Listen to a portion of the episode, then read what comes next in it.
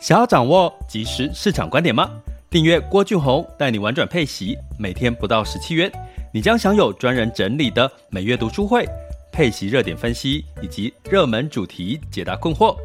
不论你想通过基金、ETF、美股或台股打造你的现金流收入，我们都能为您提供支持。点选资讯栏的订阅链接，了解更多。让我陪你一起投资理财。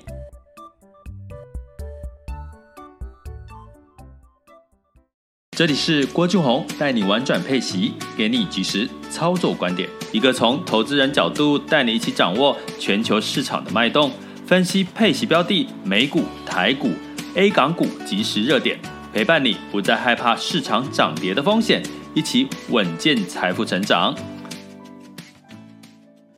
好的，呃，亲爱的学员，大家好，今天是二零二一年的十二月二十九日，再过一天就是周四之后，大家就可以就是呃休息了哈。这次可以休三天，不过大家会不会出去玩到这个比工作还要累哈？那就尽情的玩嘛哈，因为我们现在，如果你现在已经收听了一段时间的我们的郭俊宏带你玩转配息频道，代表。你们可能也已经开始进行你们的被动收入的一个投资了哈。那所以呢，我们在今天的部分呢，要跟各位哈，就是来聊一下这个呃明年的一个一些标的的一些看法哈。那继上一集呢，跟各位聊到了这个到底要投资电动车好，还是要投资电池或绿能哈？我已经做了一个。呃，一个简单的一个呃分析的看法哈，那当然呢，这个逻辑其实就是什么？就是大家其实呢，你可能投资电动车，呃，毕竟相对车市比较成熟哈，然后获利啊、财报什么各各方面也比较看得到，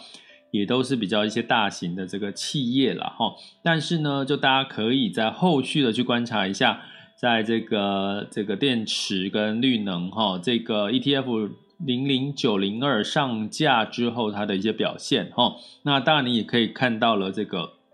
电动车概念，目前在台湾有三档哈，目前的表现哦，近三个月都十几个 percent 的一个报酬。那我们今天就要来聊一档，其实在一月才会上架哈，目前应该还在募集当中。那我们没有做业配打广告哈，因为。呃，如果如果有业配打广告，我就会跟各位说业配打广告，因为这样子可能你就会只去判断它可能有一些公关的这个味道。那因为没有，所以我没有提到这档标的是什么哈。但是在境内应该只有唯一一档哈，在募集，然后一月要上市的哈，就是呃富邦的元宇宙概念 ETF 哈。所以我们今天也接下来看看这一档。元宇宙即将要募集的，它到底是长什么样子？而以及目前最近的元宇宙的这个境外的 ETF 表现的怎么样？那在讲这个过程当中，我们当然要先提到苹果哦。苹果呢，最近股价仍然持续的创新高。那最简单的逻辑呢，就是巴菲特呢，在过去这两季来讲，过去以来苹果的这个持股呢，都只有增加，没有再减少的哈，你就知道。苹果除了爱可口可乐之外，爱喝可口可乐之外，他也很爱用苹果的手机吧？我猜哈。所以呢，如果你想要了解哈，像我们有学员提到，很期待一月五号我们有一堂二零二二年一五号我们美股直达车哈，直达美股直通呃前进美股直达车哈的一个。呃，第二部的单元哈，完美配置篇哈，其实呃，大家有兴趣的话，只要我们订阅学员都可以来上直播课或回看。那如果你想要上课的话，也欢迎加入我们的订阅行列哈。那我们的订阅方式就是呃，在 MixerBox 的这个我的头像或赞助方案点下去，或者在 Podcast、YouTube 哦，还有脸呃脸书社团。的这个呃文字叙述里面呢，点选订阅连接就可以看到相关的订阅的说明哈。你只要在加入我们订阅学员，马上就可以上课。那或者你要单独上课也可以哈。目前是开放在 Mr. Bus 的平台上面报名。好，那在既然讲到苹果这么厉害哈，苹果呢，其实在二零二二年大家关注的一件事，它要发布了，有可能要发表所谓的 AR 眼镜哈。那这个市场的估计呢，它发布归发布，它会把规格发布出来，可是产品有可能二零二二年不见得马上会上架了哈。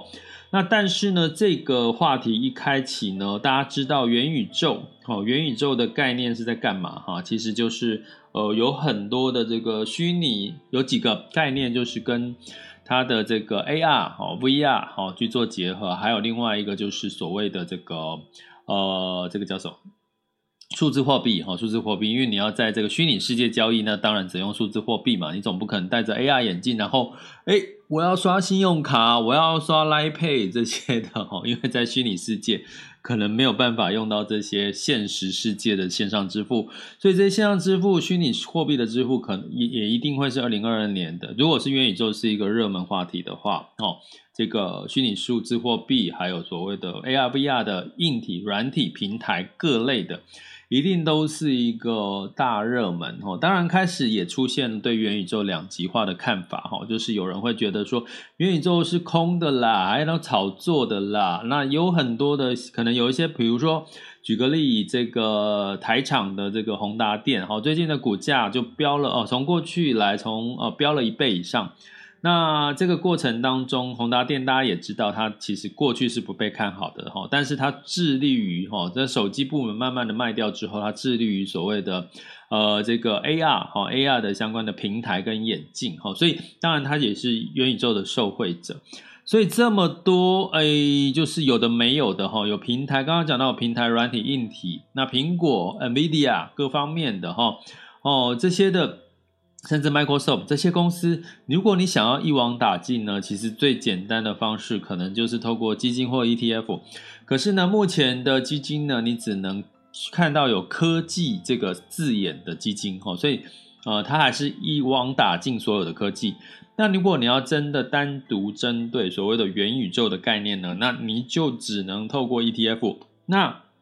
在元宇宙这个概念呢，呃，最早当然就是呃，有一档叫做在境外美美国发行的叫做 Meta 哈 NETA 了哈。那我们先来看一下这一档 NETA 它的这个呃股价的一个表现哈。我们再来看一下呃这个哦新在台湾即将募集的这一档哈。那这个 NETA 这一档呢哈，你就搜寻 NETA 就可以看到它的股价哈。那其实哈，它在最近近期的表现呢？近一个月哈，近一个月大概是有差不多将近差不多，哎，我来看一下哈，十二月哇，它这个不是近一个月，呃，简单来讲哈，它其实近最近的呃一周到一天呢，大概是有三个 percent 左右的一个涨幅。可是呢，如果你拉长时间来看呢，其实呢，它它的这个表现是下跌的哈。我来看一下另外一个画面，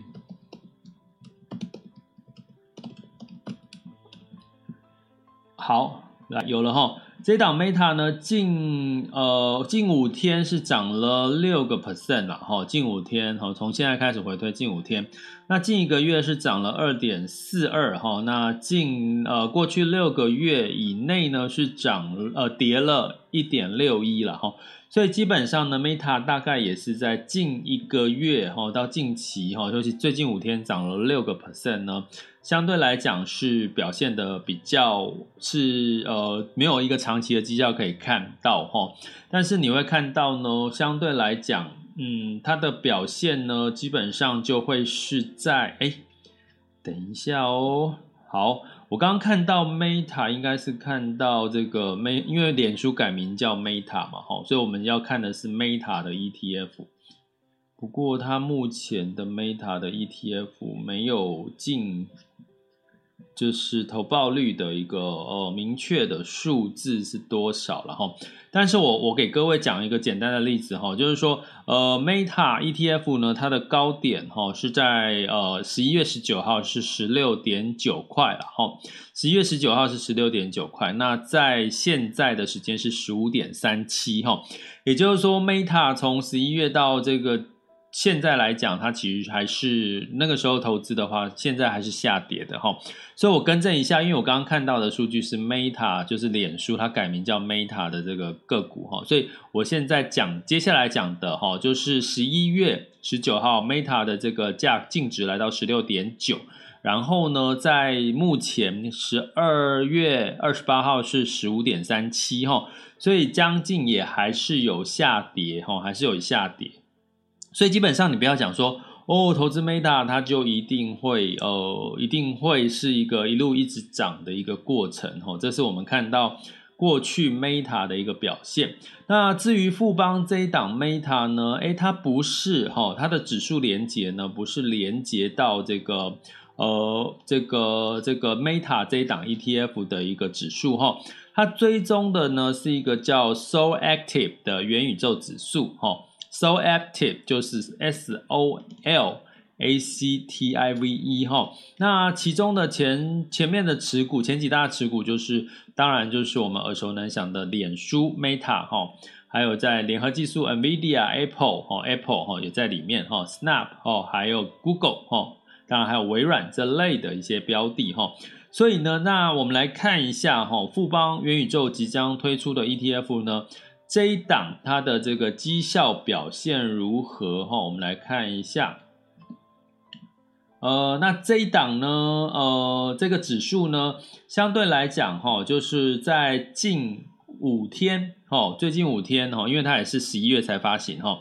近五天是上涨了三点九五 percent，哈，近一个月是下跌了三点二八 percent，哈，所以就是说，它从发行到现在，其实也下跌了三点二八 percent。所以你从这个角度来看呢，你可以看出元宇宙呢，它其实还是跟整体的股市的一个涨跌有一个很大幅度的一个相关性哈，就是市场跌的时候，它也很难幸免呐哈。那但是呢，当一旦市场反弹的时候，我要讲的一个逻辑就是说，呃，因为这个元宇宙概念它有很多还是科技概念股哈，还有一些所谓的新创的一些概念在里面，所以呢，它跌的时候，哎，股市跌的时候，它一样会跌。可是呢，它反弹的时候，哈，像我刚刚讲，一个月呢跌了三点二八，然后五天呢涨了三点九五的一个表现，所以也就是说，它一路的一个表现，其实它是一个比较跌会跌，然后反弹的力道也会相对比较大一些的这样子的一个概念。所以也就是说，其实投资这类的元宇宙的一个概念股的话，其实最适合的做法，其实单笔跟定期定额的话。可能在分批进场或者是定期定额哈，会比较适合。所以呢，某种程度，如果你搭配二零二二年的市场的波动升息啦，哦，以及这个十年期美债殖利率有机会慢慢往上走的情况下，投资这类型的这个 ETF 呢，仍然是一个分批进场的做法会比较好。那当然，ETF 境内的 ETF 的好处就是说，你可以用比较少的金额定期定额或分批进场哈。所以这是我们目前看到的这个元宇宙的概念的一个呃目前的一个表现的一个情况。那我们接下来来看苹果的事情哈。苹果呢，基本上它在二零二二年要推出的这个 AR 眼镜哈，根据这个过去发表 Apple Watch 的一个经验，像 Apple Watch 它宣布产品之后也要。大概将近快一年才真正的上市哈，所以市场认为今年的苹果的 AR 眼镜呢，可能也还是会透过这个发表它的规格之后呢，呃，在第四季，通常在第四季哈，呃，发表它的规格，那可能也会用到相关跟 Mac 相关的一些有关的处理器啦、晶片哈。那当然这些相关的 AR 的概念类股呢，哈，或者是瓶盖股呢，就会受到比较多的一些青睐。那当然，对于台股的这个半导体或科技类股呢，一定哈，包含像第三类的半导体这类的哈，都会有一定的这个助力了哈。所以呢，在这个过程当中，预计哈，这个 AR 眼镜会在明年的第四季发布哈，全球开发者大会发布，那可能要到这个呃二零二三年哈才会开始出货。但是大家也都知道，其实股票是怎样？股票是反映在前面哈，是属于领先指标，它不会等到苹果真的发布 AR 眼镜呢，才会开始去发酵哈。所以呢，我们之前的 podcast 有跟各位提过哈，其实你大概可以抓如果以苹果这个上市发表会的前一两个月，或是前一季，都可能会是一个它题材发酵的一个时间点哈。那从这个角度，我们再回推来看元宇宙这个概念哈。如果说在元宇宙的这个话题要经过哦，前阵子的刺激是 Meta，是脸书的刺激，对不对？脸书说它要改名叫 Meta，哎，那段时间哎，突然之间元宇宙就爆红哈。那你去想，我们就可以简单的推测，二零二二年到底有哪些时间点会带动这个元宇宙的题材的一个爆红？看起来也是要等等到苹果哦的力道会比较大。那苹果的力道估计，如果在明年的二九月、十月才呃有机会发表的话，那可能会酝酿在六七八，也就是说第二季或者是对第二季到第三季比较容易有酝酿出元爆发性的元宇宙的相关的一些更进一步的话题跟题材哈。所以从这个角度来看，可是大家去想啊，六七月的时候会有什么事情会发生？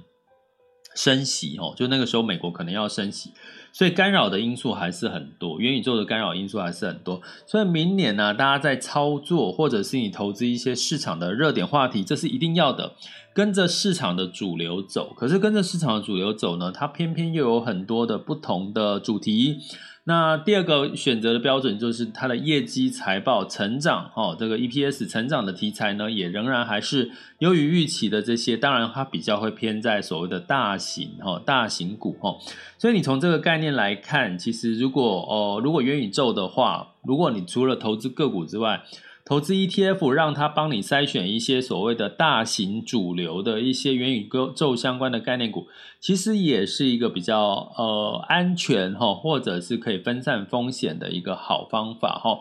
那至于所以刚刚回到我们的元宇宙的，我我刚好举两档境外的 ETF，一个是 Meta NETA 哦，这档 ETF 哈，呃，它的全名要告诉大家吗？啊，算了，不要告诉大家好了，大家自己找哈。那另外一档就是我刚刚讲的这个呃，追踪的哈，就是 NTAV，NTAV 哈，NTAV 呢就是这个呃那个那个那个富邦呃这个元宇宙 ETF 要追踪的，你可以去搜寻一下 NTAV 哈，NTAV 这一档的这个表现，也就是说，在你在这个这一档境内的元宇宙 ETF 要募集。开始上市之前，你可以再去观察一下，还有一点时间嘛，哦，到明年的一月初的时候，这段时间这一档 NATV 的表现如何？哎，你应该可以帮助你参考，你要不要上车？呃，这一档境内的这个元宇宙 ETF 的一个概念，哈。不过呢，我真的觉得，其实我们呃目前在台湾真的很幸福，哈，因为。呃，真的在 ETF 的这个呃布局上面，主题跟跟随潮流的这个主题是蛮快的哈。从电动车一路来，从生技电动车一路到这个电池，那现在又进入到了元宇宙的 ETF 的概念哈。越来越多的主题式的 ETF 哈，其实建议大家就是要要做点功课哈，因为。我们在二零二二年的这个投资策略有一个标准，就是选股选产业会优于选市。所以呢，呃，选产业就是你可以适度的透过基金或 ETF 去帮你挑选到适合的产业。那至于有哪些的产业呢，是在二零二二年是可以让你有一些完美的配置呢？那就欢迎大家在明天我们会上架一集，就是呃二零二二年的关键数据哈，我们会整了国内外的一些机构。的数据去做出的一些判断，呃，对于二零二二年的第一季的一些呃，可能你可以。的投资策略的一些看法哈，那当然在二零二二年的一月五号就是我们的前进美股直达车第二部完美配置篇，呃，也是让你去了解怎么在美股哈，在这个波动加大的二零二二年，怎么去布局跟配置，那怎么做就是加入我们的订阅行列喽，点选我的这个 MixerBox 头像赞助方案，以及在 Podcast YouTube 跟粉专里面的这个文字叙述里面。点选订阅连接就可以看到我们订阅的方案的详细的内容喽。接下来进入到二零二一年十二月二十九日周三的全球市场盘势轻松聊。好的，那在这个呃进入到二零二一年的尾声呢，哦，终于呢，我们可以看到一件事情，就是 VIX 近月的 VIX 恐慌指数稍稍的回落了，来到二十点五哦，过去都是二十一降不下来，那个二十一降不下来的感觉就好像有点发烧哦，就是发烧，然后一直体温降不下来哈，那个恐慌的指数，哎，现在终于。稍微降一点了。那这个当期的 VIX 恐慌指数，现在的恐恐慌指数是二呃十七点六五哈。所以现我们可以解读说，现在大家对市场股市比较没有那么恐慌了，可是对未来还是有稍稍的一点恐惧哈、担忧跟不安然后，所以这样的情绪会带来的是市场就是获利了结哈，就是有一部分的这个呃投资会落袋为安。那你是不是呢也跟着市场做了这样的一个事情呢？呃，那建议大家。可以在年底的时候去检视一下你的这个投资标的，去适度的去做一些呃卫星资产的获利了结，或者是你的核心资产的这个动态的这个加减持的一些调整哈。那当然，我最近刚好在这个点评我们的学员，今天应该点评完了啦。哈，我们几乎大部分有交作业的学员哈，呃，其实我其实有一些开心，也有一些的这个呃，觉得要更多的使命感哈。开心的是有一些学员的确他的投资目标跟他的这个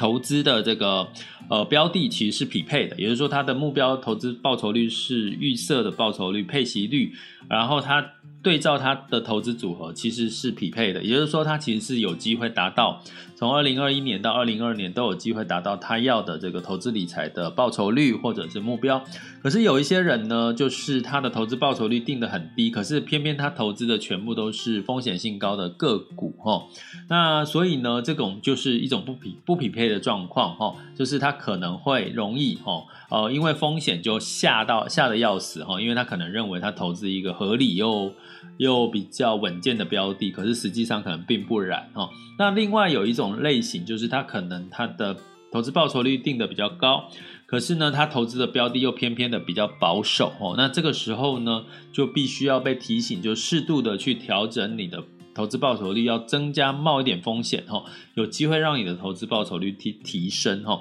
那我们在我们的订阅的学员方案里面有这样的一个投资组合点评，一季点评一次的服务的过程，我觉得啊，某种程度它就是我们在陪伴式投资理财教育里面一个很重要的核心价值。因为你去想一件事情，如果你一整年、一年之后再来看这件事情的话，你可能会发现，哇，怎么没有如你预期的投资报酬率？资产为什么没有增值？然后你到最后。一年已经过去了，你你再重新来一次，你要再花另外一个一年哈。所以呢，呃，定期的检视一下你的投资组合的一个现况，适度的汰弱留强。我觉得在二零二二年这个瞬息万变、升息的这个环境，以及经济成长率稍微趋缓的情况下，疫情持续干扰的情况下，我觉得你大家势必要一季来做一次检视哈，帮自己的财务跟投资组合做一次鉴检哈。那这个部分的这个服务内容，当然是在我们的订阅学员里面哈哦。其实我每有点开始有点害怕，那个每一季要点评的时候，因为作业越来越多，然后每个作业呢都真的是花时间，包含稍微看一下你们标的的有没有什么要提醒大家风险呐，或者是这个标的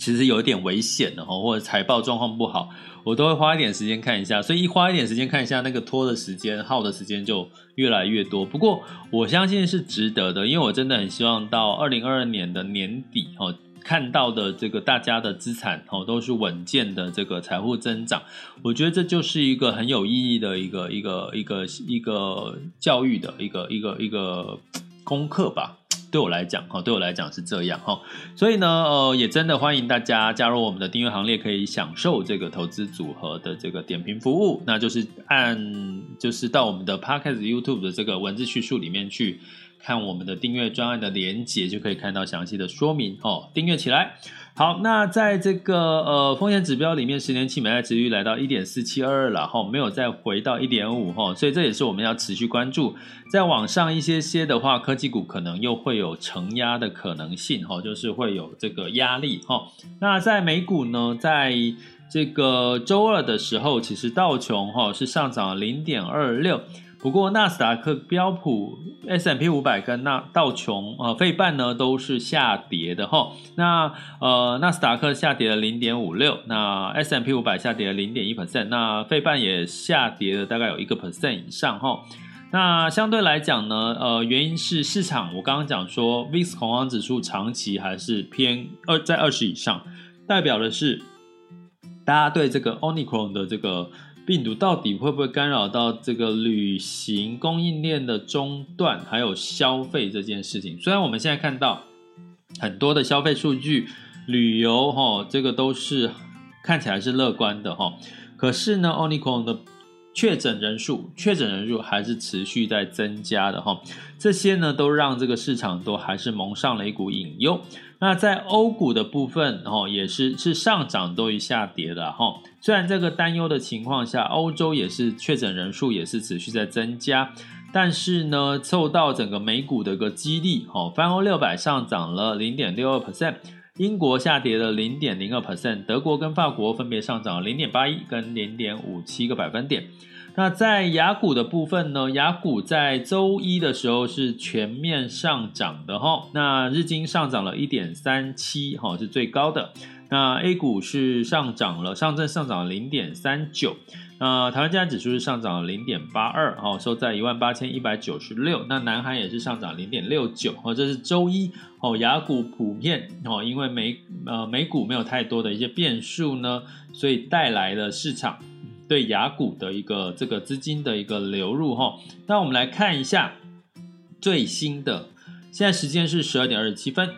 台股目前是上涨四十七点，来到一万八千两百四十三点哈，上涨零点二六，那柜买指数是上涨零点三四 percent。那台积电呢？现在是上涨两块钱，来到六百一十七哈。那最近是这个台湾有这个半导体展哈，所以大家可以看到最近的媒体可能有很多半导体相关的新闻哈。那大家可以去学习一件事，去看这篇新闻到底是一个呃半导体展的一个公关文哈，还是属于真正是有一些。呃，亮点的消息哈，我觉得大家可以去做一个练习哈，去了解一下这个资讯判断资讯的一个一个呃广告，还是它是真实的呃不是真实啊，就是说它是一个客观的报道的一个看法哈。那在这个今天的除了台股是红红色之外呢，其他的这个雅虎都是下跌的，上证下跌了零点七九 percent 哈，三来到三千六百零一哈，哎，又快有点。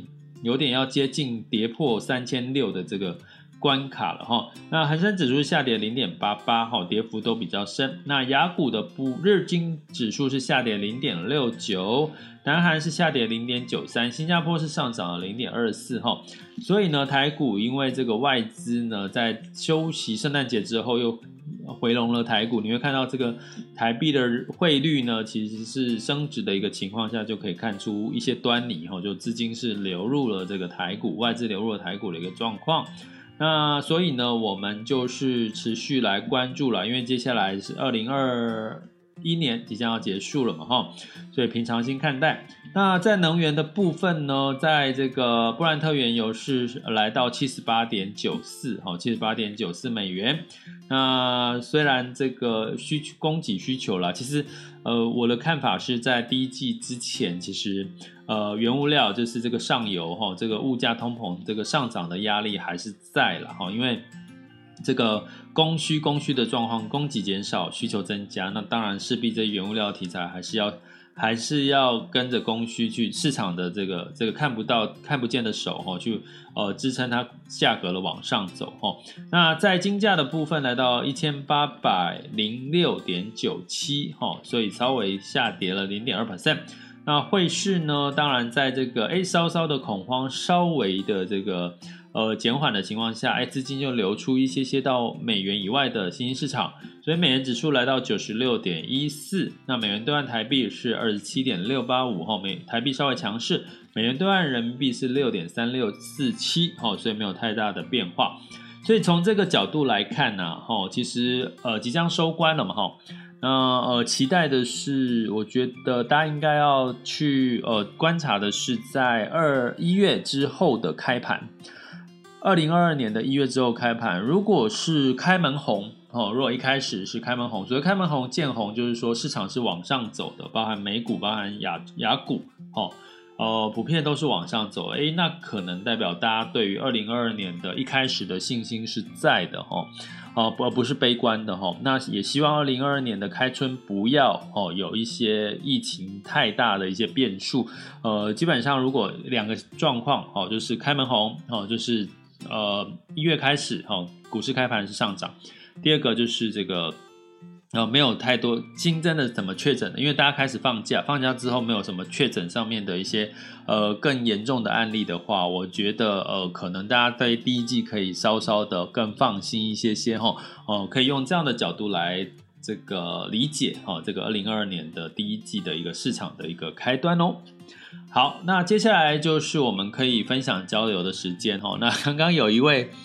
朋友一直这个按这个要发言，可是呢，我在猜他应该是不小心按到齁，所以现在开放哦发言哦，就是如果你在 Mr. Bus 平台，你可以按下这个举手键哦，就可以在上台提问、分享交流。我们目前在线有两千两百多位的听友以及我们的 VIP 学员哦，所以刚刚那位朋友，如果你想要发言的话，你不是按错的话哦。可以再来一次，哈，可以再来一次。然后，如果呢，你有这个其他的方式的留言或者提问，就是在我们的呃 Podcast 或者是 YouTube 哈，或者是粉专哈的留言区底下留言，那我们就看到了，会跟一跟各位回复，以及这个或者在 Podcast 上面帮大家做解答哦。这里是郭俊宏，带你玩转配息，给你及时操作观点。关注并订阅我，陪你一起投资理财。我们下集见。哎，明天是最后一集了哈，接下来要说明年见哈，拜拜。